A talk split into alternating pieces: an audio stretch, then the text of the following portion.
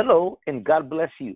This is Pastor Jeremy, and what a delight for us to be and come to you again on this Wednesday, July the 29th of 2020. And as always, we are honored that you would join us. We are privileged, and we thank you for taking time out of your day to join us as we study the Word of God. We have been in a very good, interesting journey, just gleaning so much from John 20 and 21, and it seems like we're not close to finishing, and that's good. That means that God has more to show us. And this is amazing. Yeah. This is amazing, the things that we have been able to glean concerning what the Lord did and what happened in that day. And so I'm excited about today's Bible study. I'm excited about sharing this time with our panel. And today we have Brother Marty, Brother Fernando. As always, it is good to study the Word of God with you men of God. And Brother Marty, I'll leave it with you to give as much time as we can to the study of the Word so that you can share what God has placed in your heart as we study the Word of God together. Well, praise the Lord. It's good to be back again on this Wednesday, and we're going to continue looking at the third appearance of the Lord Jesus Christ to his apostles after he rose from the dead. There were several appearances that were made after the resurrection, as we've been discussing. It was to Mary Magdalene in the garden, to the two on the road to Emmaus. And then John begins to draw our attention, as we've been exploring over these last several podcasts, to the disciples, the apostles, and three distinct, separate appearances that were made to them as the foundational representatives of the church, upon whom the Lord would build the church. And so we encourage you to go back and listen to these series of, I guess we're on number 10 now, podcasts, as much as being revealed. And it brings us to the 21st chapter, which we began yesterday. And where we go from here on in is going to be prayerfully and humbly submitted to the listening audience here, deeper places in the Word of God. Many times it's very difficult to discuss these things, at length and with the proper words in order to convey what it is that we're seeing. And so we encourage you to open your Bibles and follow along with us. And if you don't understand all of it, you will eventually. But we want to begin to go deeper into the Word and begin to dig beneath the levels and the layers of things that are revealed. As we've said, the Apostle John, the writer and composer of the book of Revelation, he wrote in the most spiritual ways. And all the disciples, all the apostles who wrote the Gospels, Matthew, Mark, and Luke, they were, they lended their own, things that they noticed, things they wanted to record. The symmetry of the Gospels is there. But when you get to the Apostle John, he writes in such a very detailed way and focuses so much on the deeper spiritual meanings, as we're beginning to see. For instance, when he begins his gospel in John chapter 1, he starts all the way back and he presents Jesus and likening him in the way that he wrote to the book of Genesis. In the book of Genesis, it says, "In the beginning, God created the heavens and the earth." John in John chapter 1, verse 1 says, "In the beginning was the Word, and the Word was with God, and the Word was God. And the Word became flesh and dwelt among us." And he says, "All things were made by him. Without him was not anything made that was made. He is before all things, and he is the light of the world. He's the light that shines out of the darkness." So he begins to present his gospel from that perspective in a very deep and spiritual way. And so in many ways, he wrote, inspired by the Holy Spirit, concealing beneath the layers of it all very deep and prophetic truths that are necessary for us to glean and to understand. And so we began yesterday in John chapter 21, which is where we'll be today. And we're going to look deeper and explore at deeper layers and deeper levels. And we pray that the Holy Spirit would grant us that grace in Jesus' name, that our ears would be open and our hearts receptive, our minds able to comprehend what it is the Spirit is saying to the churches in our time.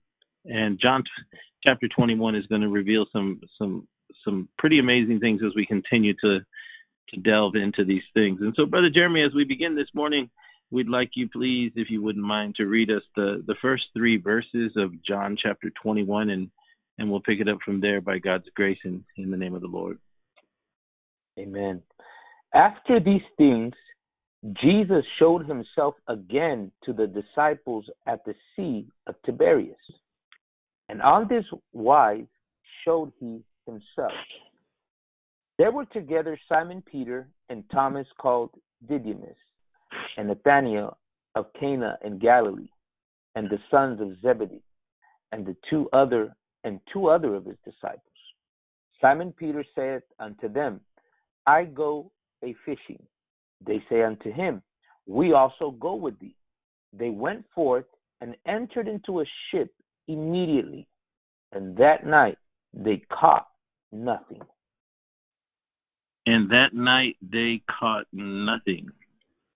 So we're going to be taking most of what we're teaching today out of that third verse, especially beginning to deal with what the Apostle John drew our attention to under the inspiration of the Holy Spirit when he says at the end of verse 3, that night they caught nothing. So like we said, we're going to continue today by God's grace to see what the great Apostle John wrote in the last chapter of his gospel. Much of what he wrote here is it can be considered to be, hidden to the untrained eye, as so many prophetic truths in this 21st chapter are really figures and types and shadows, allegories, metaphors, however you want to call it. In this 21st chapter, many of the figures and types, they're concealed in the way that John writes. He wrote in a specific way, and while the actual accounts that he writes about, the events that he writes, are indeed the historical narrative, they actually happened, it is the way that he was led by the Spirit, the way that he was led by the Holy Spirit to compose or to write these accounts.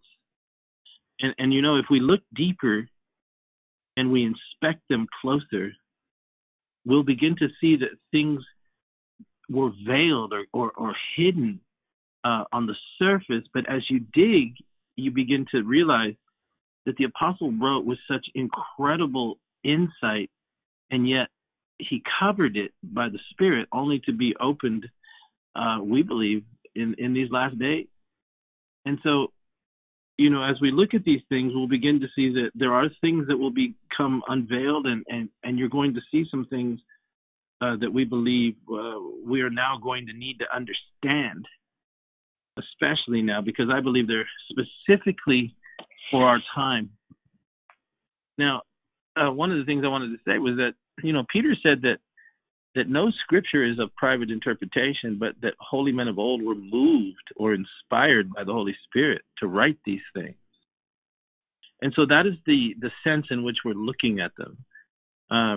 So I want us, you know, to look again, and as we look at these verses we're about to explore today, let's see what we can prophetically discern, and this will do by the grace of the Holy Spirit. So, Brother Jeremy, could you read again verse 1 as we begin in verse 1? After these things, Jesus showed himself unto the disciples at the Sea of Tiberias, and on this wise showed he himself. What I want to draw our attention to begin with is the way that John presents verse 1. When he finishes verse 1, he says, this is how the Lord chose to reveal himself in the third and final time that John chooses to record his appearances to them. We know there were other appearances because St. Paul in First Corinthians chapter 15 gives a whole list of specific appearances of the Lord. So it's fascinating to me and to us that John chooses only to focus on three of them. We've been through the first two already. We encourage you to go back and look at those. But now we come to the third appearance that he chooses to focus on. And he uses that phrase, in order to begin to convey something to us. He says, this is how the Lord appeared. So just with him saying it that way, we need to take note of that and go, okay, what's he trying to say here? Because it appears he's trying to kind of hint at the way that the Lord came to them, and the events surrounding the way that he made his appearance could very well be revealing some things that we need to understand. So what Brother Jeremy read there in the first verse, John uses the phrase the Sea of Tiberias. It says, after these things, Jesus showed himself again to the disciples at the Sea of Tiberias. And we, as we pointed out yesterday, this really sets the tone for what he's trying to unveil. And, you know, because the truth of the matter is that, as we talked about yesterday, is that the Sea of Tiberias, what he's actually referring to is the Sea of Galilee. But the fact that he changes the name and calls it by the Roman name, the territory of Rome, and the renaming of the Sea of Galilee to the Sea of Tiberias, it sets the tone, and it draws our attention to his prophetic intent, how he's writing. Again, like I said, this isn't Bible 101, but yet, as we follow along, we're going to see some extraordinary things, and why he wrote this way, and why he hid it this way, why he wrote in such a way, and the little clues that he gives us along the way. So the very first one then is that he calls the sea, not the Sea of Galilee, but he now begins to call it the Sea of Tiberias. And so, like I said, it draws our attention to what he's prophetically intending to reveal to us by the way that he's writing. So we have to ask that question, what does it reveal? It reveals many, many things, but one thing you have to understand and consider is by calling it the Sea of Tiberias, remember again, this is John who wrote symbolically all throughout the book of Revelation. So if we apply that prophetic lens to how he's constructing this 21st chapter, we begin to glean some things. So we know that what the Bible reveals concerning whenever you see the word sea or phrases, or phrases like that contain the word sea, that it always represents, well, not always, but many times it represents the Gentile nations, or many nations, many tongues, many tribes. And we see that when we compare scripture to scripture, like Brother Jeremy read yesterday in the book of Revelation, chapter 17, verse 15, where the angel, in revealing the waters that the whore of Babylon sits upon, he says the waters are peoples and tribes and tongues and languages. And so from John calling it in verse 1, the Sea of Tiberias, it is setting the tone for us to begin to view the chapter from the perspective of this kind of phraseology. I know those are fancy words, but basically he's trying to draw our attention to the label of it so that it'll set the discerning mind or the spiritual mind into focusing on what it is he's trying to reveal here, and set the tone again, like we said, for end-time events, because this is the conclusion of his gospel. And so it's like he's wrapping things up, and as he wraps them up, he's concealing in the way that he's writing from the undiscerning the things that he's about to reveal to those who will be given the insight by the Holy Spirit, and that's his church. That's you who's listening. So we know that the word, the sea, is the intent to convey the idea that he's now drawing our attention to the world, the multitudes, the languages, the tribes, the tongues, the nations. And then by identifying it with Tiberias, we have to examine that and ask ourselves the question, well, what does that mean? Why is he saying Tiberias? Well, when we compare it with end-time things, the tone that he's trying to set now is Tiberias. First, we asked the question, who was Tiberius? And like we talked about yesterday, he was a Caesar. He was the leader of the Roman Empire. And so by saying that the sea is the Sea of Tiberias, it sets the prophetic tone for us to understand what John is drawing our attention to is what we're and what we need to focus on has primarily to do with end-time events when a Caesar-like person is in charge of the sea. So by calling it the Sea of Tiberias, he's trying, and the Holy Spirit is trying to convey to his children that the time that John is writing here, even though he's recording a historical narrative, has within it multiple layers of concealed prophetic intent.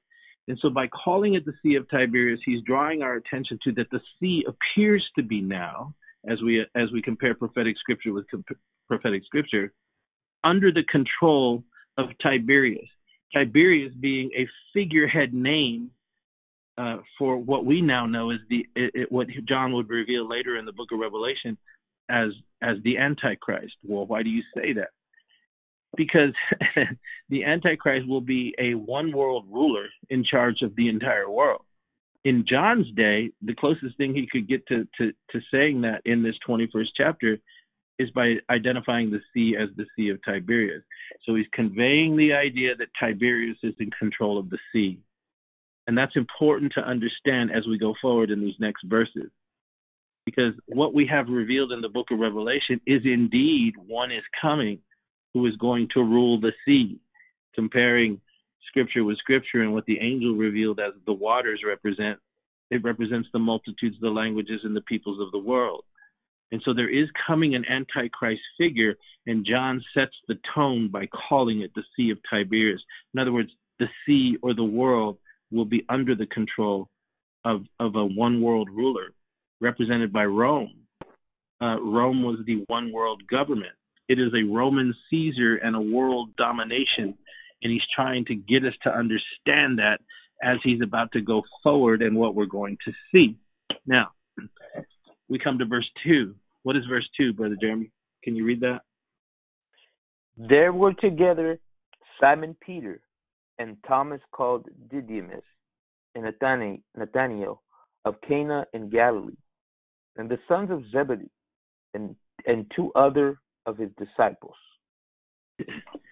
So the next he goes on to say, it's at this time, because he drew our attention to the Sea of Tiberias. We just discussed that. Then he draws our attention to verse 2, where he names 7 individual people. He names Simon Peter, he names Thomas, he names Nathanael, he names the sons of Zebedee, which is James and John, and then there's 2 other of his disciples that are unnamed. But when you add it all up together, it comes out to the number 7. Now, why is this important? Because in regards to the Sea of Tiberias, he now begins to draw our attention to the number 7 and what 7 represents, because there's 7 disciples. This is the church during the time of the Sea of Tiberias, or during the time when the sea is under the label of Tiberias, representing the Antichrist and his world domination, and what the church is going to do in the midst of that. Look, this is the church during this time. So 7 is the number of the church. Brother German, can you read that in Revelation chapter 1, verse 20? So that we can compare scripture with scripture, and those that are listening can follow our line of thinking here. And as we go, you're going to see how much is actually being revealed here in this event that John records. Yes, Revelation 1:20. The mystery of the 7 stars which thou sawest in my right hand, and the 7 golden candlesticks. The 7 stars are the angels of the 7 churches, and the 7 candlesticks which thou sawest are the 7 churches. So we see the number 7 attached to the church, right?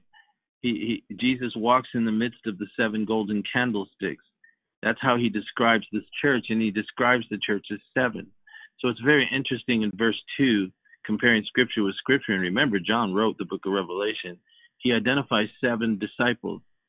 Hidden within that identification of seven is what he's trying to convey, is that when the sea comes under the domination of a Tiberius-like figure, he draws our attention to the church and begins to show us how the church is going to react and what the church must do at this time and how close we actually are to Jesus showing himself to his church. Now, you guys jump in at any time, okay? Don't just let me dominate this conversation, because I know you're familiar with these kinds of concepts. So if anything comes to your heart, just bring it up. Now, again, in verse 2, we see seven mentioned. And so John first draws our attention to a condition where he calls the sea of Tiberias. We've already discussed that. It represents the Antichrist. It represents the global government. It represents the nations of the world under his control. And so in essence, and in many ways, when you compare other scriptures, especially the book of Revelation, First Thessalonians, Second Thessalonians, and other scriptures, Second Peter, you can read all through there, you're going to see that in essence what John is drawing our attention to is the final tribulation period on the face of the earth. Because what's revealed is that when Antichrist finally usurps his authority, it'll be sometime within a 7-year period. He will first present himself as some sort of a benevolent figure, but midway through the last final 7 years on the planet, it becomes known as the Great Tribulation period, the final 3.5 years of human history. It's at that time that he's in full control of the world and the world system, this Antichrist figure. So when John presents him or presents that concept, he's talking in these deeply spiritual terms, deeply metaphoric and allegorical terms, types, shadows, but intended to convey hidden mysteries and revelation by how he writes the historical narrative. And so by drawing our attention in verse 2 to seven particular disciples, if you can see it, it is a reference, a figure, a veiled figure, if you will, of the church that will be around at the time when Tiberius, quote unquote, is in charge of the sea. Now, are you with me? Yes. So now we come to today. Yeah, we come to today's study, right? Which is verse 3, because something interesting at this time, like we've been talking about, and that's not too far ahead, really. I mean, I really believe that we're fast approaching these days. Again, we never set dates or times, or Jesus is coming at 2:30 a.m. on whatever, January 2nd. I mean, we don't do that. But we can tell by the scriptures that we have entered into some very, very interesting times that are unlike any other times on the face of the earth in the history of the world. We have seen multiple solid prophetic scriptures fulfilled just in the last 100 years, but the heat has been turned up. The clock has been advanced dramatically as we came into the year 2020. So we're either right on the threshold of entering into the tribulation, or we are in that time frame that Jesus spoke of in Matthew 24, which is the beginning of sorrows, where he lays out all kinds of different things. We encourage you to go and look at that.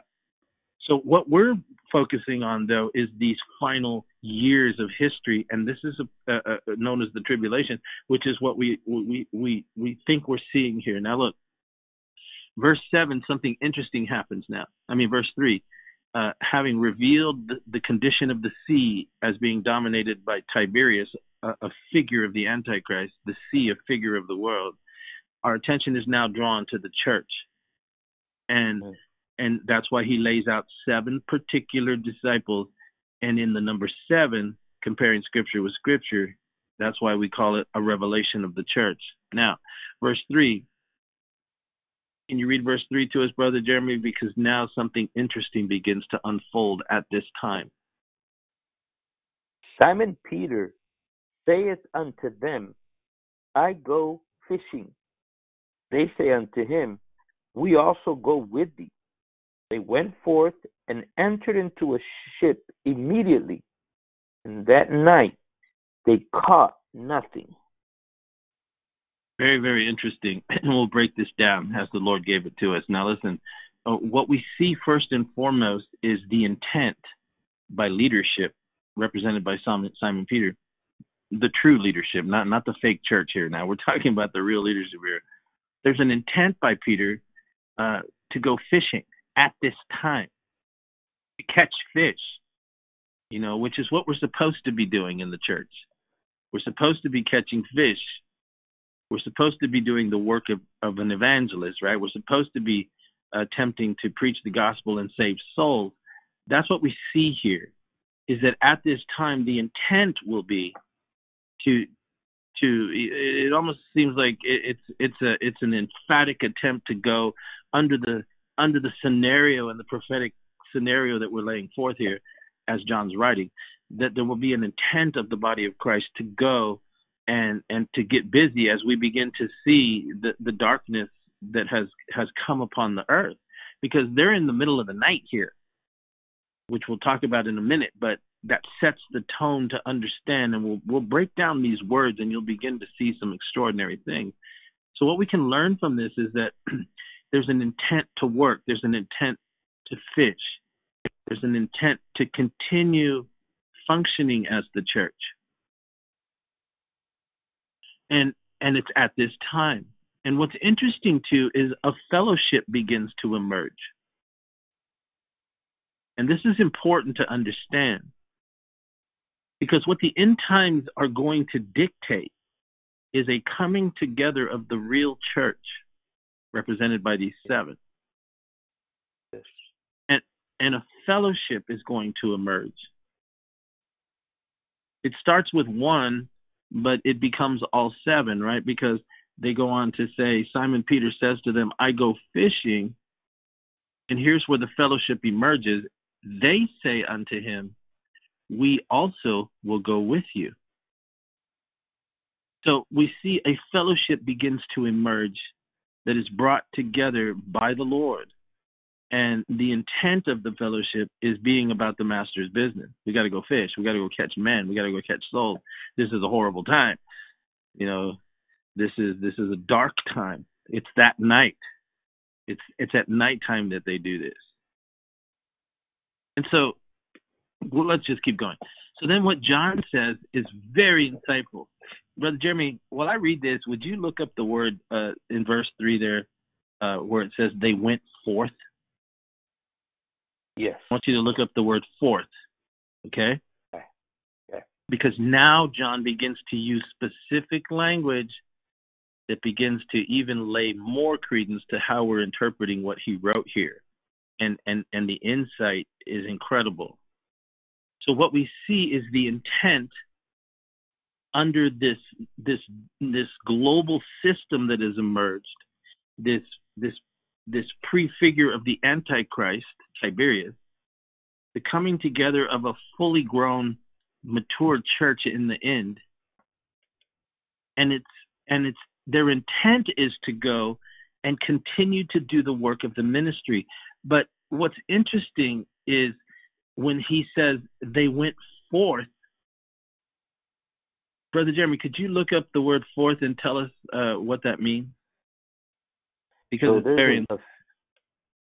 There's a few definitions here, and it says to issue, right? To come yes. forth, to come out, to depart, to escape, to grow abroad, to proceed. Here's an interesting one. With mention of the place out of which one goes or the point from which he departs, of those who leave a place of their own accord.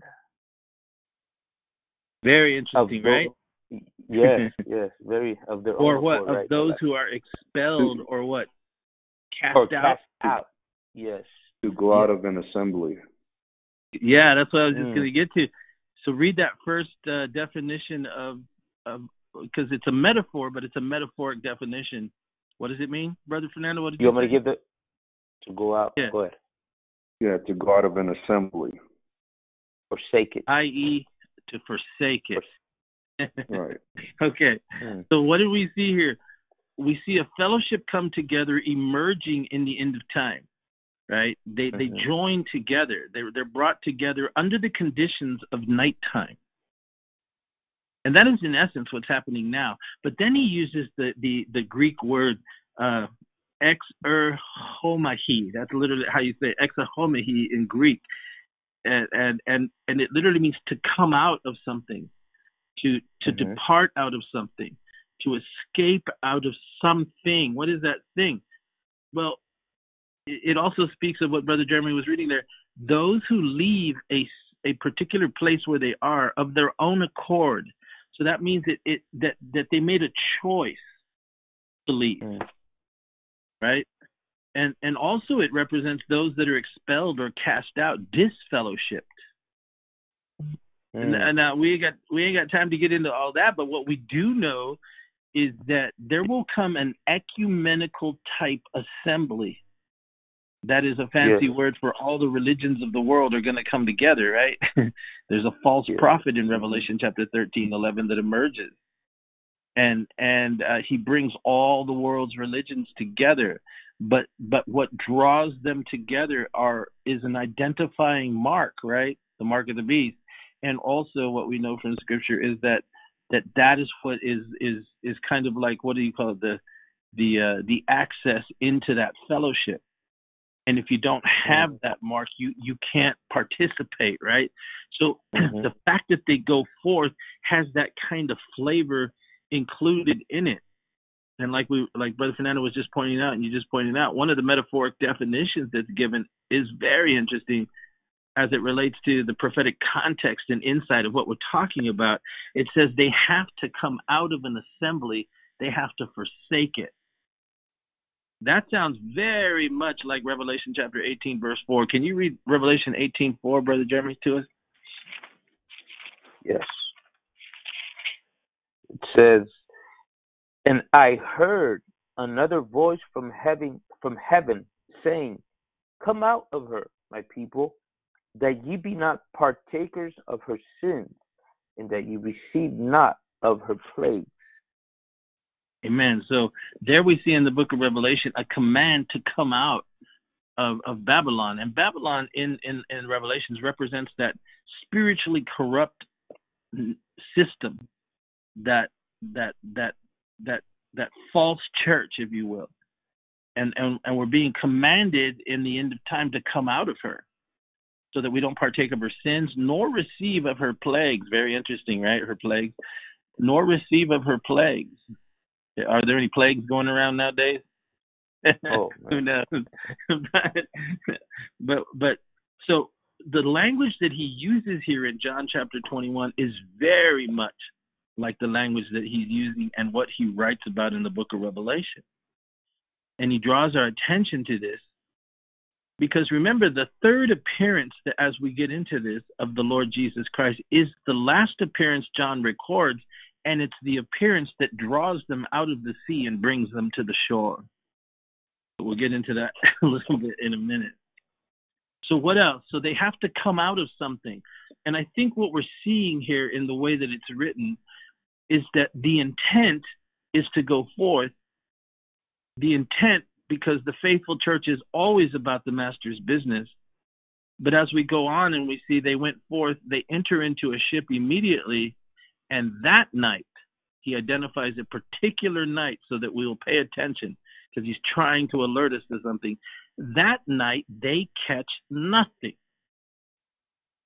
And I think what the Lord is trying to convey to us, which we'll talk a little bit more in a second here, is to understand the kind of time that we're about to enter into. Even in this country, brothers, and you can jump in anytime you want, you know, these riots, these protests, these marches that we're seeing, they've turned to such an extent that they're now burning down churches and cutting off the heads of sacred statues in many of the churches, you know, whether it's Jesus or Mary or whatever. I mean, the point is they're desecrating that which represents the Lord Jesus Christ. They're burning down churches. They're passing laws trying to keep the churches from meeting together. Or assembling together, and so forth and so on. My point in bringing that out is that is that the attempt at the church at this point to try and evangelize a group of people that are beginning to manifest in our time, they caught nothing that night. And I think what he's... Go ahead, brother. That's interesting, Brother Marty, because Josephus, when he actually describes the Sea of Tiberias or the Sea of Galilee, he reports that it was a thriving fishing industry at that time. There was about 230 boats that worked in the lake, telling us that there was plenty of fish. But so it's kind of interesting that that night that they went, they caught nothing. Yes, and the operative word is they, right? yes. So go ahead. So yes, I mean, I just thought it's interesting. He describes it as a place that it was a thriving fishing industry, so there should have been fish. But that night, there should have been plenty of fish. There was 230 boats working that lake. But this particular night, if I'm following, something happened. There was no fish that they caught. Yes, there's no fish. I just wanted to bring that out. Yeah, that the representatives of the church caught. Good. Yes. Right? Yes. So, is what's being revealed here? Are we being told that we are going to need to redefine what our understanding of ministry going forward in these dark times really is? My mind. Yes, I believe so. Well, why don't we go to Portland tonight and try to hand out tracts to those people trying to burn down the city? How many fish you think we're going to catch? And that might make some of you mad, but these are Satanists, communists. These are people who hate God, and that's kind of the idea we have here. We are being told that a spirit will come upon the sea. It'll be a sea that is ruled by, quote unquote, Tiberius, the Antichrist, and the global system. Into this collective sea, they head into the sea. But what's interesting is that they catch nothing. And it's quite possible what John is revealing to us here and alerting us to is that we must be very cautious as we enter into the waters of this time. Now, what we see, like we pointed out, is that at this time, a collection of a mature church. It's the church that Jesus walks in the midst of. And I really don't have time to get into it. And this is, I shouldn't even float this out there, but this is going to kind of blow some people away. But notice how he didn't name two of the disciples, right? He named five of them, but he just calls the other two, which make up the seven, two disciples. I shouldn't even go there. But I mean, if we get deeper and you begin to compare the seven churches of the book of Revelation to these seven that we're talking about right now, the two that aren't named seem to be two that could quite conceivably represent the church of Pergamos and the church of Laodicea, because they are the only two that are pretty much, one is called the seed of Satan and the other one is Jesus standing on the outside knocking, trying to get in. I shouldn't have gone there, but I just throw that out there for your consideration. Because also go ahead. No, finish your thought, Brother Marty. I was going to say also, if you actually go look at Pergamos and Laodicea, you'll see that both of them have the promise or the promise that's left to those two churches has everything to do with eating, with bread and supper. So Laodicea, he's standing on the outside saying, open up so we can come in and have supper, right? I'll come in and have supper with you. To Pergamos, he says, if you'll overcome all your wickedness, I'll give you hidden bread. I'll give you manna. So, when we get into the rest of this 21st chapter, you're going to see the intent or the finishing, concluding matters that John gets to is Jesus is inviting them to come and dine, come and eat. That is way out there for some people, I know, because you don't think this way. But if you'll meditate on what I just said and go back and study that through, I think it'll give some insight as to another layer that's being communicated here. You were going to say, brother? Yes. I just think it's interesting how you brought that word fellowship, the importance of coming into fellowship. fellowship is different than gathering together and going to church. Right. And I think we've become experts of going to church. We know how to sing the songs and you know, do our thing. But what you're speaking about is something deeper. This is more than just, all right, let's open our churches so we can start going back. No. We're going to have to learn how to fellowship with people of like faith. You know, fellowship is more than just gathering for an hour or two, whatever these fast food restaurant churches, you know, offer, right? A 15-minute sermon, blah, blah, blah. No, we're going to have to understand what it is to fellowship in this hour. What's bringing us together, and not just fellowshipping itself, but who we're fellowshipping with. Yes. And I that's just what's been ringing right now, is, as you said that, people need to define. We need to define. Okay, what is fellowship? Because it's not going to church the way we see it today. It's different. What's bringing us together and who we're fellowshipping with in this hour.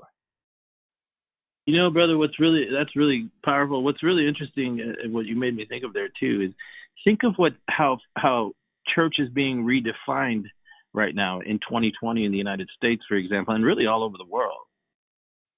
What's happening, and just over the weekend, as we speak on July the 29th, 2020, the Supreme Court of the United States passed a federal law elevating casino gambling above the gathering of churches.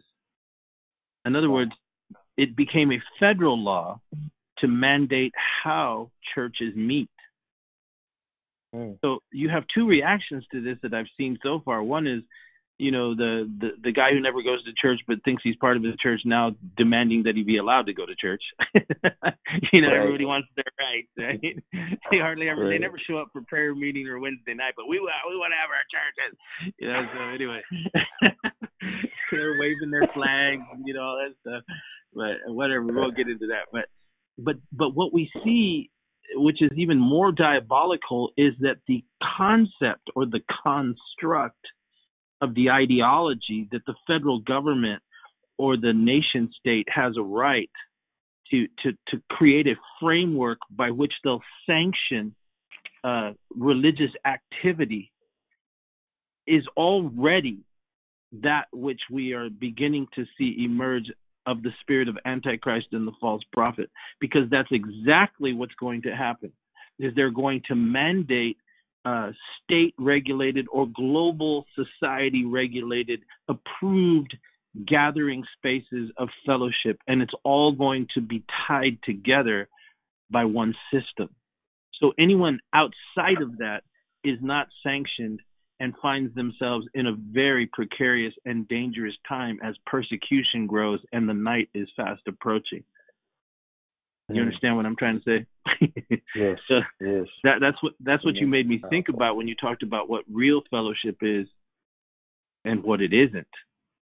You know, because that's what we're seeing here. That's what John is apparently trying to convey to us, is that they link together. And then he goes on and he says in verse 3, they said unto him, we go also with thee. That's the fellowship at this time.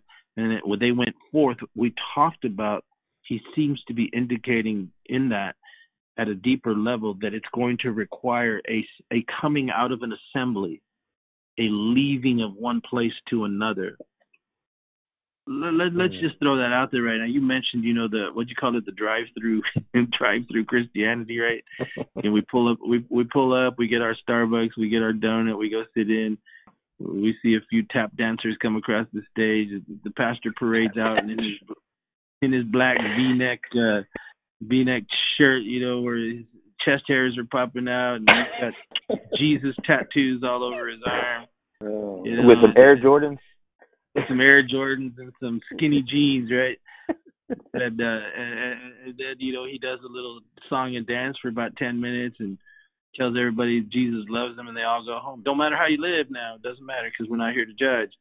And we're definitely not going to, you know, put any biblical restrictions on you. You know, we just use the Bible so that we look legit. But the truth of the matter is we're not really Christian. And I know that makes some people upset, but you know, that's where we are.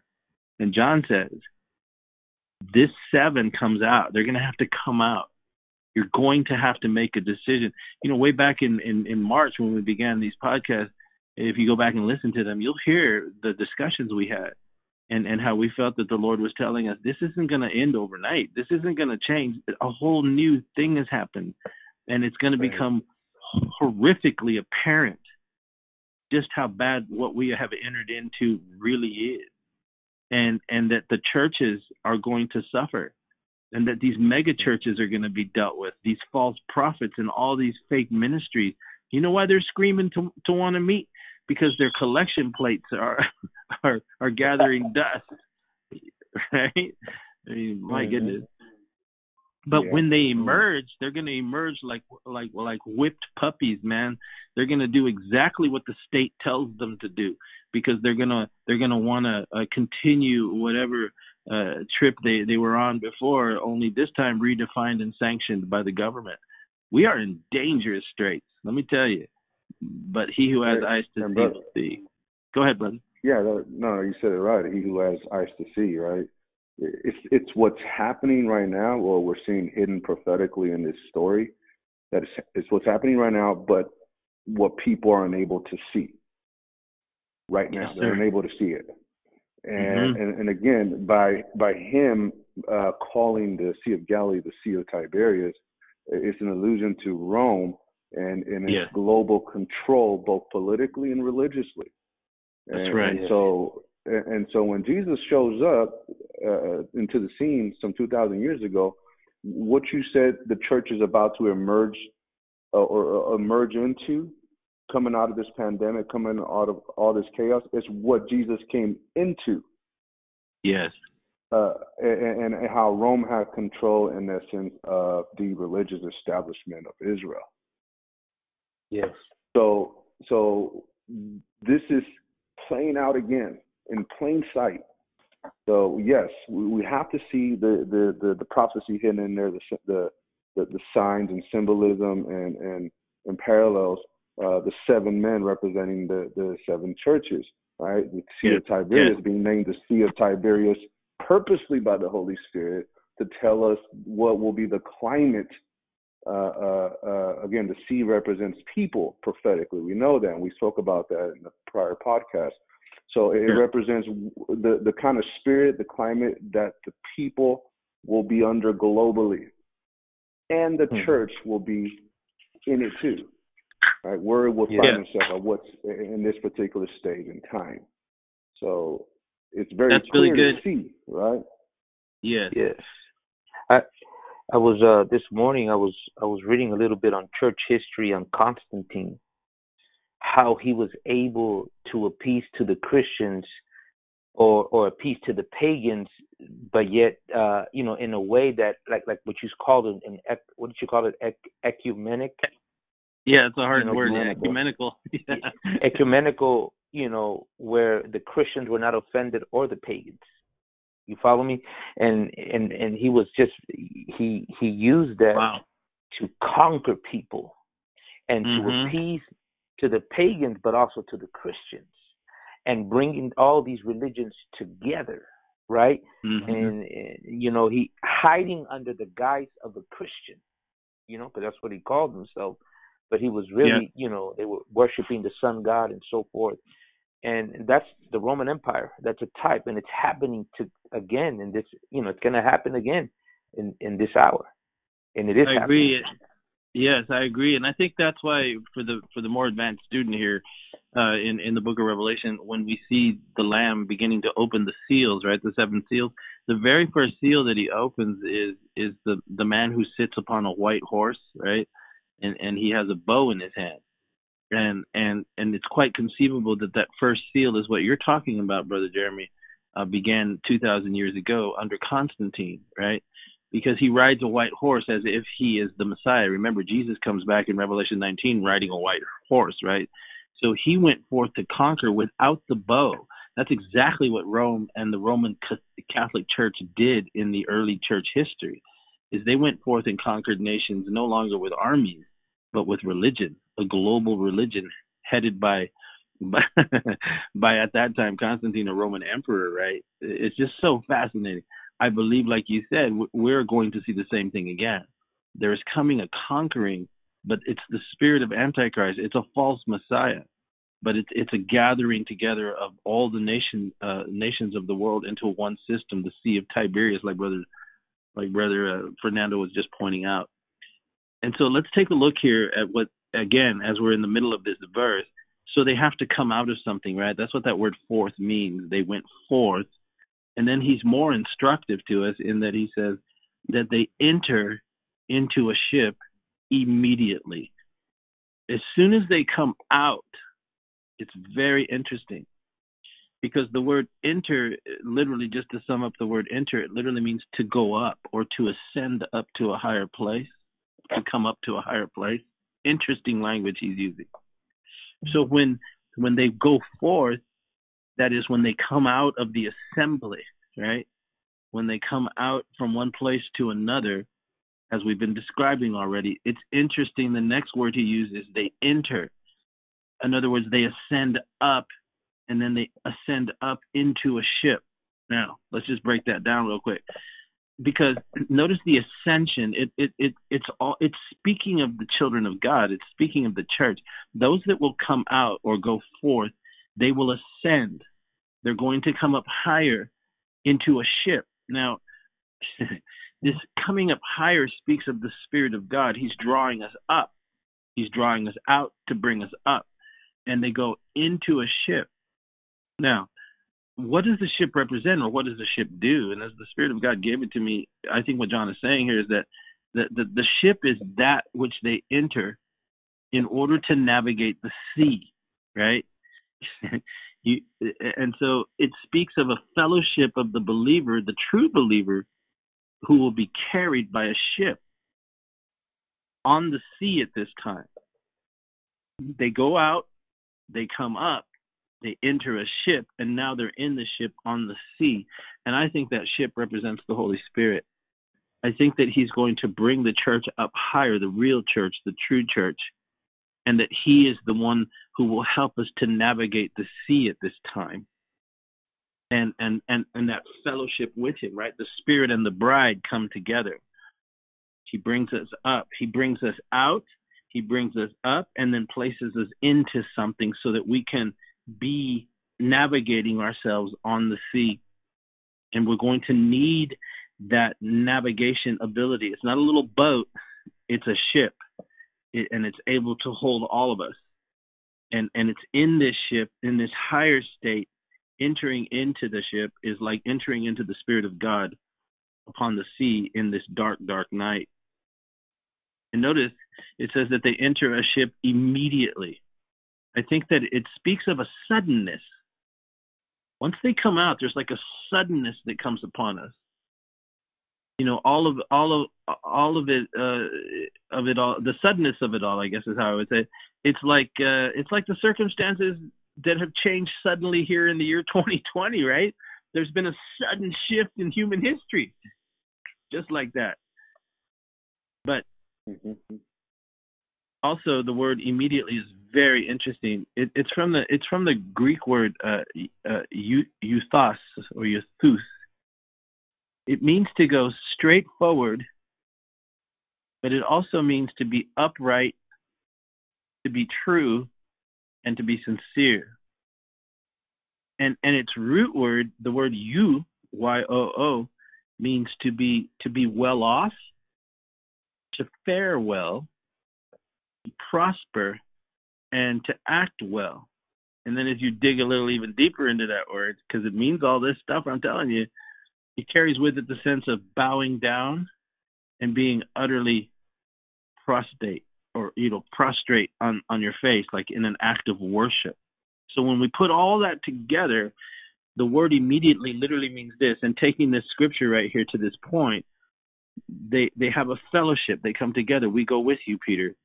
And then they go forth. The word forth, as we described what John is using there, is to separate ourselves out of something, to come out of an assembly. We quoted Revelation chapter 18, verse 4, come out of her, my people. At this time, right? Then they enter. When they make the choice to go forth, they enter. That means they come up higher into a ship, which we believe is representative of the Holy Spirit and the collective fellowship at this dark hour. And they do it immediately. It's a sudden thing that has to be done, but it also is something that collectively reveals the upright, the true, and the sincere. That's what immediately means. And that if we will, and those who do, taking the root word, they will be well off, they will fare well, they will prosper. And what is a characteristic of them, as we dig deeper in the root, is that they are a people who bow and who utterly prostrate themselves before the Lord. That's their attitude. They're a worshipful people. It speaks of the heart attitude of the end-time believer. So they immediately entered the ship. And all these qualities and characteristics are going to be evident as we go forward, and it'll be the defining mark of believers, because you're really not going to know in these days who's real and who isn't, right? You won't know until that mark actually begins to be implemented, which they've been talking about now all this year, right? Digital identifying marks, what do they call it? Those passports they want to give people. What are those passports? Right. I forget what the name they use it for, but to show that you're free of the COVID virus and you have access to restaurants and businesses, and all you gotta do is show your little identifying mark, right? It's coming. But until then, the true brother and the true sister, the true church will be able to identify each other by the quality of their character and the love of God that they have. But we seem to be being told. Go ahead, brother. You gonna say something? No, I was thinking of the word immediately. I was thinking of Matthew 24, where it says immediately after the tribulation. Right? It's a defining point. Your way will be prosperous, but at a price. You're gonna have to separate and go against the current, so to speak, or the climate of the age.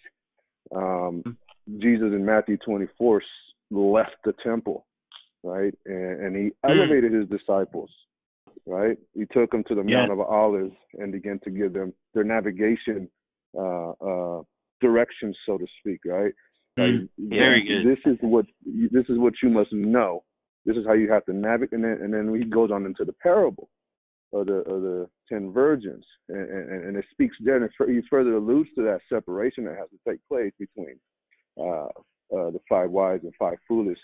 So if we have eyes to see, this is all connected. Right? Yes. That's really good, man. That's really good stuff. I like what you said there. The separation, they went forth, and then the entering. That's the ascending up. That is really good, because that is exactly the pattern that we see, that Jesus in Matthew 24, they went forth out of the corrupted system. Like he said, you will not see me here again until you cry, blessed is he that comes in the name of the Lord. And he left the temple. He then elevated his disciples to the Mount of Olives. And once they were elevated, he began to reveal by the Spirit, right, what was coming for the next 2,000 years. Incredible. Great insight. That's really good. And Brother Jeremy, what were you going to say? Oh, no. I was just saying amen. Amen. And I like that root word of the word immediately means to fare well, to prosper, to act well. So it speaks also of discernment, right? Knowing how to govern ourselves at this time. And the Lord is promising us here, John is, by the way he's writing by the Holy Spirit, that if we'll come out, if we'll come up, if we enter, if we are in fellowship, all these things, he says, are going to protect you. You'll be well off. This is, oh my goodness, this is really, really amazing what he's revealing here. If you can see it. Now, I know some of you are having a really difficult time right now. Some of you, not all of you, but some of you are having a difficult time because really, when I was younger, I used to have this movie, and I forgive me for even quoting this line, but I can't think of a better example. If you've ever seen that movie, The Matrix, there's this point where the guy gets freed from the Matrix, right? And then when he wakes up in the real world, he opens his eyes and he says, "Oh man, it's awful bright in here. My eyes hurt." And he says, "Why do my eyes hurt?" And the guy tells him, "Because you've never really used your eyes before. You've never used your eyes before." And that's kind of what we're talking about here. The preachers over the last 30 years have done a horrendous job of blinding the people with their false doctrines and their pablum and their watered down gospel narrative that they try to present to the people. And so people are scripturally illiterate to the things we're talking about. So if your eyes are hurting a little bit, that's good. That means the light's coming. You just haven't used them enough yet. But keep coming. Keep searching. Yes. Keep looking. Yes. Because there's fascinating things that the Lord is now beginning to reveal to his church at this time. Excellent stuff, brothers. So listen. So now we know what the promise is that we will be cared for. We'll fare well. We'll even prosper.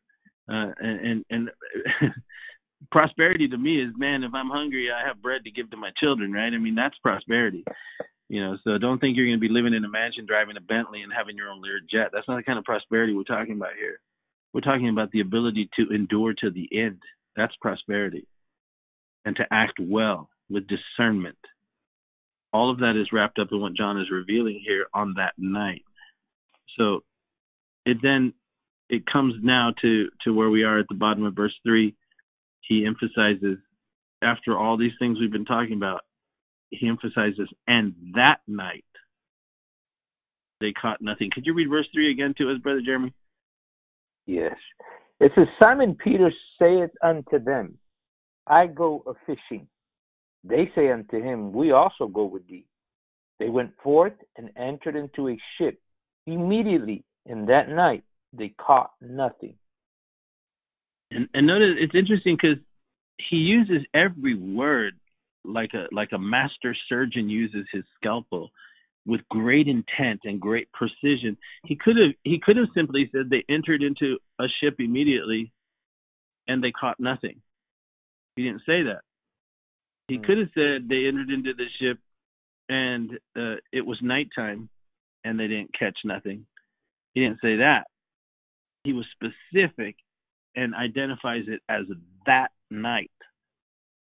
And the word that he uses there for that night, what does the word night mean, Brother Jeremy? Could you look that up real quick? Yes. Let me look it up. Night. Here we go.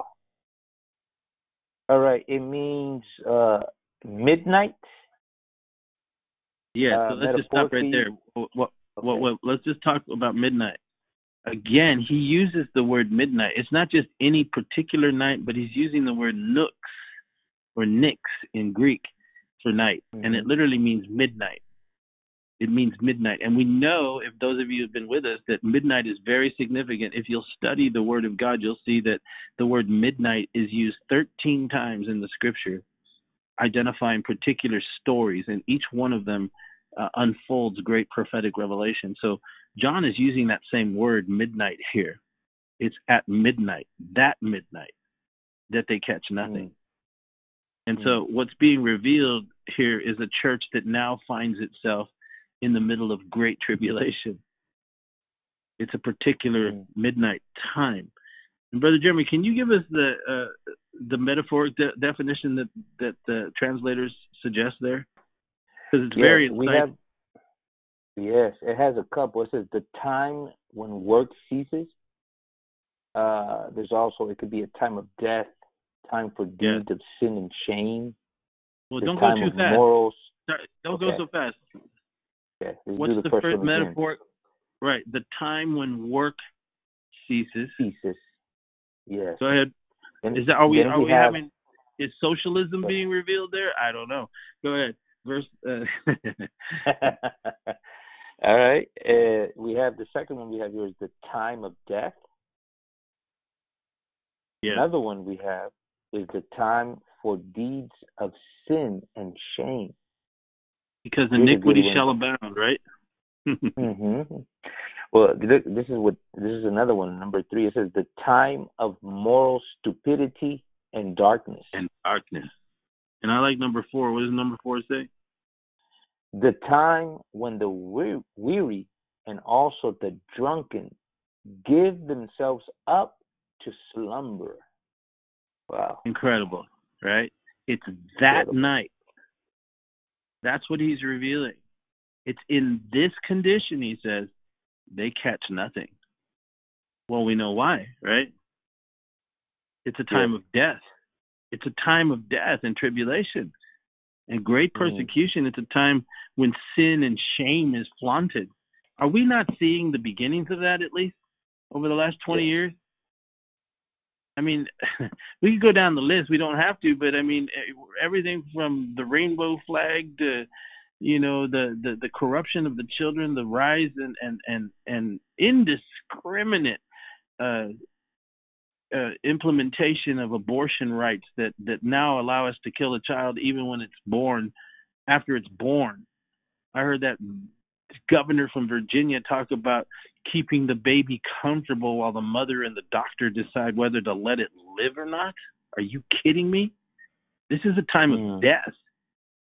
This is a time of deeds of sin and shame, moral stupidity and darkness, when the weary and the drunken fall asleep.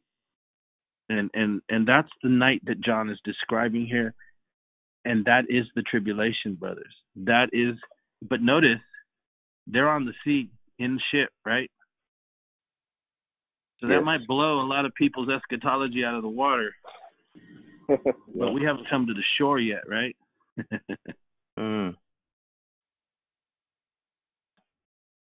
Powerful. So now we come to verse 4. Would you read verse 4? We're almost done. But when the morning was now come, Jesus stood on the shore, but the disciples knew not that it was Jesus.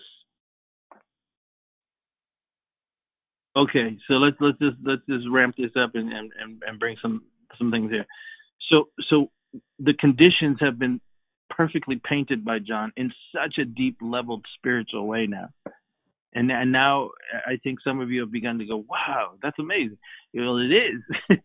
and it is absolutely symbiotic with revealed scripture, prophetic scripture. There's perfect coming together of it.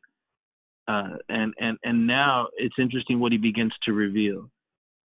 He says, they caught nothing, but when the morning was now come. What's interesting about that is he uses the word morning, and the word morning literally means the break of day. This is all symbolic language. The dawn, the early morning. In the Hebrew mind, as he's revealing it, it is the time between 3 o'clock and 6 o'clock in the morning. So what's beautiful about that is the morning is beginning to come. It's not there in its fullness yet. It's somewhere between 3 and 6 when they find themselves in this horrible situation where they're catching nothing, right? And what we're now being alerted to, because Brother Jeremy just read the list of what he meant by nighttime and what the translators say the metaphoric meanings all mean: time of death, time of darkness, time of work ceasing, time of people falling asleep, time of drunks falling asleep. I mean, this is a time of sin and shame and moral depravity and stupidity and darkness. That's how he's describing this night, that night. But then he interjects verse 4. When it gets like that, he says, the morning is now coming. Praise God.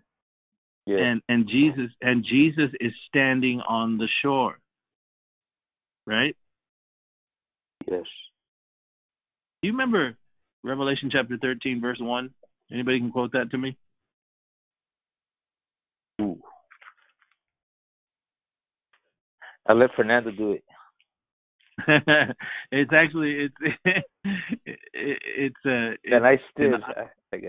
Yes. This is and I stood upon the sand of the sea. Yes. And saw a beast rise up out of the sea, having 7 heads and 10 horns, and upon his horns 10 crowns, and upon his heads the name of blasphemy. So what's interesting here is where John is standing in the book of Revelation is on the sand of the sea, right? He's not in the sea, he's on the shore. It seems like there's a veiled reference to that here where we see Jesus standing not on the sea, right? He's standing on the shore. and the morning is coming. Now, listen, Jesus stands on the shore, but it says, but the disciples didn't know it was Jesus. So this indicates a lesson for us right here, what John is alerting us to. One is we know it's that night. It's somewhere between 3 and 6 o'clock in the morning when Jesus stands on the shore. So one, there's not enough light. Listen to me. What John is revealing is, and he wants us to alert us to, is that there's not enough light yet to recognize or see the Lord. Oh. Right? They don't know it's him. But John wanted us to know that Jesus is now at that nighttime standing on the shore. He wants us to know he's close. And he wants us to understand that even if we can't make it out yet, it doesn't mean he's not there.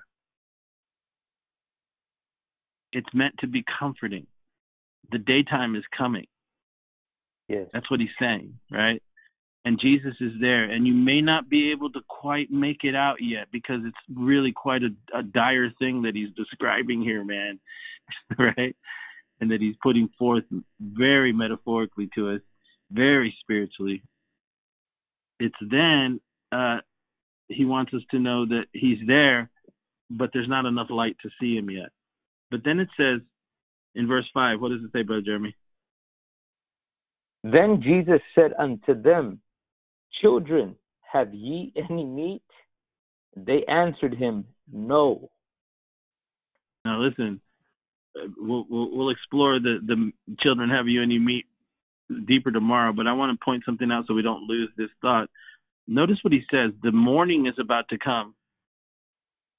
He's standing on the shore, but there's not enough light yet to really recognize it. It's still very dark. It's just before the breaking of the day, but it's still very dark. As they used to say, it's darkest before the dawn, right? But what we see in verse 5 is it's just then, it says, Jesus begins to speak to them. Do you have any meat? And we'll explore that a little deeper tomorrow, but I want to point this out. What that teaches us is that even though they can't see him yet, they will begin to hear his voice.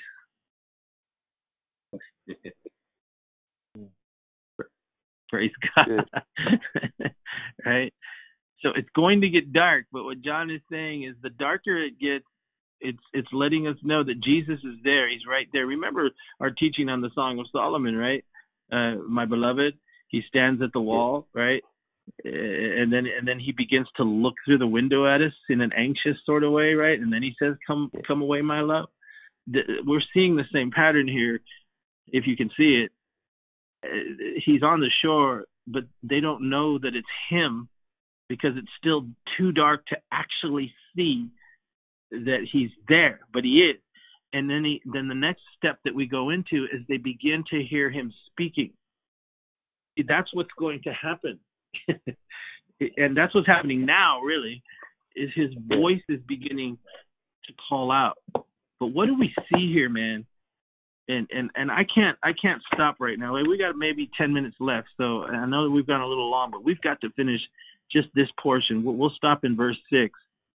But what we see in verse 5 by Jesus calling to them is that he's begun the process of bringing them to the shore.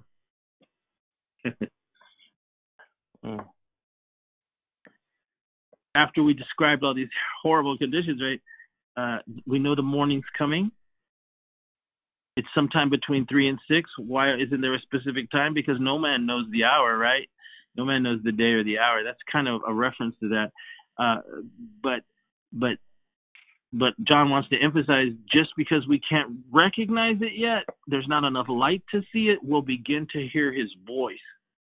That's verse 5. He calls out to us. And we'll dig into that a little bit deeper tomorrow as far as the children have you any meat and their response. But listen, what we're really seeing here is that he's begun to initiate the process of bringing us off the sea or away from the sea. John 21, verse 6 now reveals something pretty incredible. Would you read that, Brother Jeremy? Verse 6? Yes. It says, And he said unto them, Cast the net on the right side of the ship, and ye shall find. They cast therefore, and now they were not able to draw it for the multitude of fishes. Incredible. Remember, they're still on the sea, right? But what is John doing here? What is he actually saying to us so that we'll understand what it is he's hidden here? Because John now begins to reveal in the way that he writes that these events are indeed a hidden type of the end time. Let's take a look at a couple of things here. What do we see here? We see he tells them to cast the net, right? He tells them and identifies to them where to cast it, the right side of the ship. And then he says, you will find it. Well, let's take a look at this. Turn over to Matthew chapter 13, would you, Brother Jeremy, real quick? Yes. So we can compare scripture with scripture. Yes, I'm here. Now, Jesus tells him, cast the net. Right? Now read to us in this. Did I say 13? Yes, Matthew 13. Matthew 13. Read to us verse, I think it's 47 to 51. Yeah, that's it. Again, the kingdom of heaven is like unto a net that was cast into... Wait. So what is the kingdom of heaven like? Like unto a net. A net. And what is Jesus saying in verse 6? What is John saying that he said? Cast the what? Cast your net.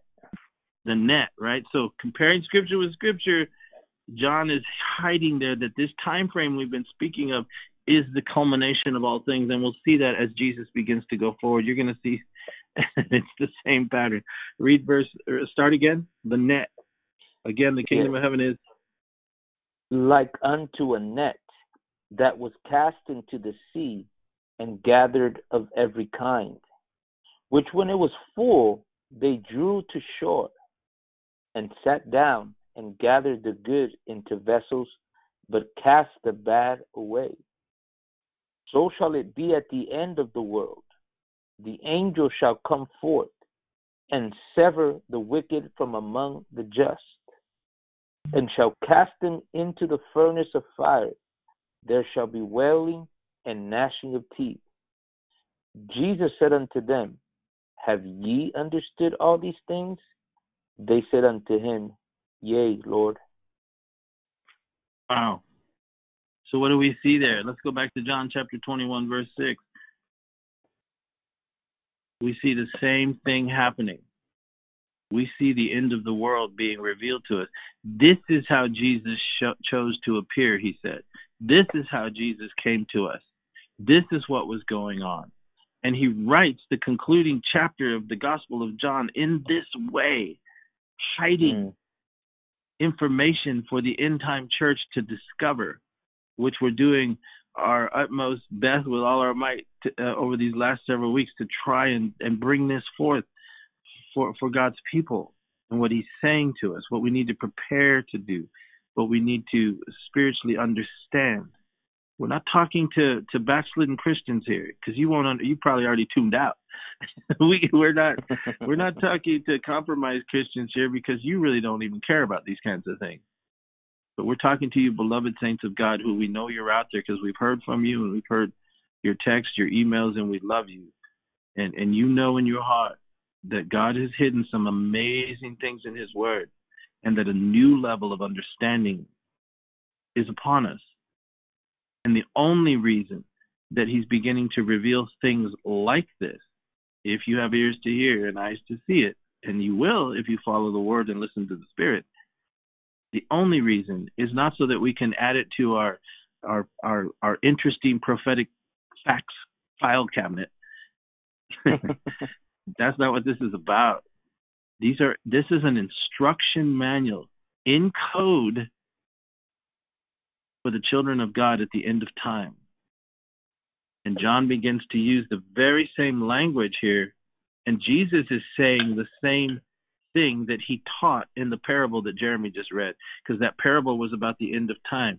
Look at John 21:6 again. Remember what Jesus just said, the kingdom of heaven is like a net, right?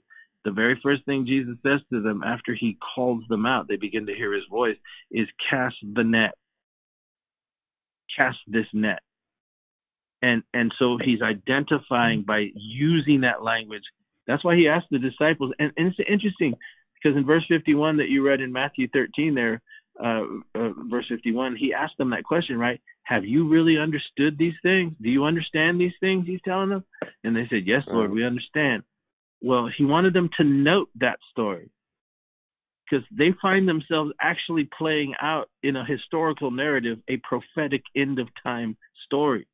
When he tells them cast the net, he's referring to that end of the world scenario, the end of time scenario. And then he says, on the right side. Now, turn over to Matthew 25 real quick, Brother Jeremy. And read to us verse 31 through 34. 31 to 34. Again, another end of the world parable here, another end of the world parable. Go ahead. When the Son of Man shall come in his glory, and all the holy angels with him, then shall he sit upon the throne of his glory. And before him shall be gathered all nations, and he shall separate them one from another, as a shepherd divided his sheep from the goats. And he shall set the sheep on the right hand, but the goats on the left. Then shall the King say unto them on his right hand, Come, ye blessed of my Father, inherit the kingdom prepared for you from the foundation of the world. So what do we see playing out here in verse 6, John 21:6, based on that parable? We see that on the right side of the ship, or on the right-hand side in the parable, is where the sheep will be gathered.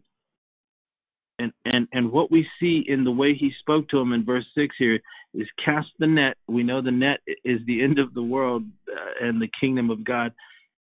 The right side of the ship is the Lord's way, and John's way of writing, of saying, at this time when he comes and stands on the shore, we are just moments away from the greatest harvest of God's children that we've ever seen.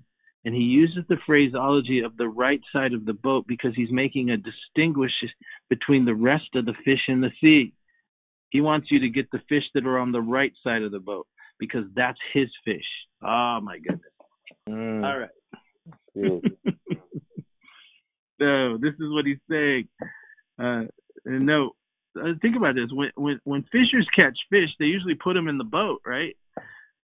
But this catch that he's talking about here, right, it teaches us that this is the end time concealed, because like the parable, these fish are like those that which when it is full, they're drawn to the shore, right? In that parable, he said when the net is full, he draws them to the shore.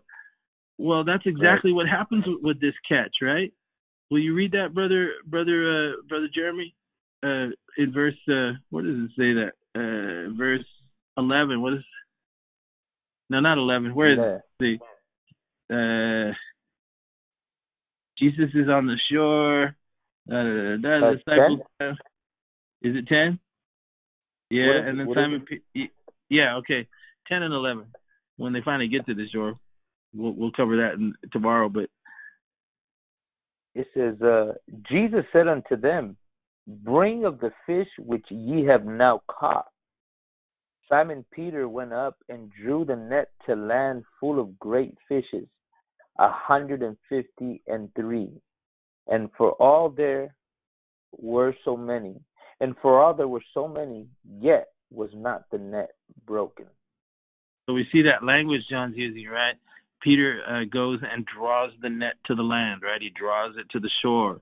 That's that parable. When the net was full, they drew all those fish to the shore. And even in that parable that Jesus gave in Matthew 13:47-51, they separate, right, the good from the bad. The fact that he decrees to cast the net on the right side of the boat is his way of saying, these fish belong to me. I'm separating these fish at this time in the end for myself. They will come and inherit the kingdom that has been promised since the foundation of the world. It speaks of that separation, man. And that's kind of where we're going to end it today. That's where they are, because because what we're going to see tomorrow is understand that there's a feast that's waiting on the shore, right? In verse 12, yes. Jesus says unto them, come and dine. Mm-hmm. You know, so he's going to take us off the sea, right? He's going to come get us at the break of day. He's going to have us, what we are witnessing in the drawing of the multitude of the fish on the right side of the boat is his sheep being collected and brought to the shore where he has a meal prepared for us. That's the wedding feast of the Lamb, right? But so the wedding feast is waiting on the shore. And really what we want to look at tomorrow, and I know we've gone really, really in some deep places for thought and meditation, but I pray you'll listen to these things again and go through the scriptures so that you'll see it's there. But tomorrow we'll look at, there's so many other things, several things yet to discover. We want to ask the question, because after this event, Peter jumps into the sea, right? Why does he jump into the sea? It's just a weird thing to do. He jumps into the sea, and then it says in verse 7 that he put on his coat before he jumped into the sea. Why did he put on his coat before he jumped into the sea? And John, and we're told here that John reveals to Peter that it's the Lord that's standing on the shore. What does that mean? What does that imply? Well, there's so much more to look at. But one of the things we know that implies when John reveals that to Peter is what Daniel revealed to us, or the angel revealed to Daniel, that in the end time that the wise would instruct many, and there will be those that, and God, I know that God's talking to some of you out there. He's going to use you to instruct your family, to instruct your neighbors, to make sure that you get all those fish on the right side of the boat, man. I mean, he's going to use you for those things. Before this night comes, remember what Jesus said. Can you read that? And I think it's in Matthew. Is it Matthew, brother, or John? Chapter 9. I think it's John chapter 9, verse 4. Can you read that, brother, to us? John chapter 9, verse 4. Here we go. I must work the works of him that sent me while it is day, that the night cometh when no man can work. Interesting, right? The night cometh when no man can work. Isn't that one of the definitions you read to us, Jeremy, what John was using when he said it was that night they caught nothing? One of the definitions for the word night was what? When work ceases. Ceases, right? Yes. So what Jesus is telling us as we see these things beginning to come ahead of us, it's already begun, it's happening, it's going to increase. Make up your mind right now, we are not going back to what you knew in 2019. It ain't going to happen. Yes. Yes. These are the days that the prophets warned us about. And I think it's growing more and more apparent to all of us who are paying attention that we need to be in the Word and in the Scriptures, and we need to be fellowshipping with like-minded believers. We need to come out of this compromised church system, which is now being ruled by nation states, by the global encroachment upon all of our rights and freedoms, and that we're going to need to come up higher into the ship of the Holy Spirit, if you will, and draw close together and fellowship one with another. But before that night comes, while we still have a little bit of daylight at least, we must be about the Father's business. We must be, like the Master said, about his Father's business and work the works of God while we still have time. Because like he said, the night is coming when no man can work. What we can be sure of is that the Word of God is revealing that we are quite possibly entering now in our time to these prophetic days. We're seeing rapid fulfillment right now. And to the believer, these things, honestly, what we're talking about, to the real believer, it's joy unspeakable, because we know the Lord is coming. It's not something, you know, we're not masochists, man. We don't want bad things to happen. But he didn't leave us without a witness. He told us these things would happen. And we have to tell others. We have to hide ourselves in him. For we know that we know that the Lord's about to call us from the shore, right? Right. It may be dark, right? And we can't really make him out yet. There's not enough light yet to see him. But John says, make no mistake, he's standing there. He's there, and you're about to hear his voice. And he's going to draw us home soon. That's our blessed hope. Jesus is coming. Our redemption is drawing near. And we pray you join us again tomorrow as we explore further the mysteries in John chapter 21 and the night that they caught nothing. Brother Jeremy, Brother Fernando, you have any closing thoughts? Nope. All right. Oh. Well said. Okay.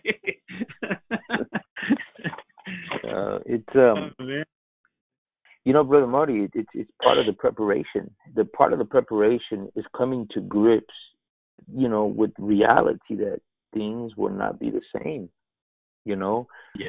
You know, when we hear things of Daniel, when it says, and he purposed in his heart, right? He didn't wait for the situations to get, you know, crazy. We're like, okay, yeah, what these brothers were saying is true. No. Now is the time to prepare and make up your mind, like you're saying, brother, you know, because many people are going to open their eyes, but it's going to be too late. Yes. For some people, you know, and that's part of it, is determining in your heart right now, you know, and understanding these are the last days. I got to get ready. Time is short. And so we want to challenge. We want to challenge the listener as we challenge ourselves every day to draw closer to him, to walk with him, to have our ears in tune to his voice. It's his voice. It's what's going to make a difference in this hour. I don't want to hear nobody else's. I want to hear his voice. His voice makes a difference. Amen. We pray that you've been blessed today, and we pray that you join us tomorrow, as we've been so blessed going and through these chapters and seeing scripture by scripture, my brothers and sisters, laying out a case that these are the last days. Amen. We pray that you've been blessed. May God bless you. May God keep you. And as always, keep looking up.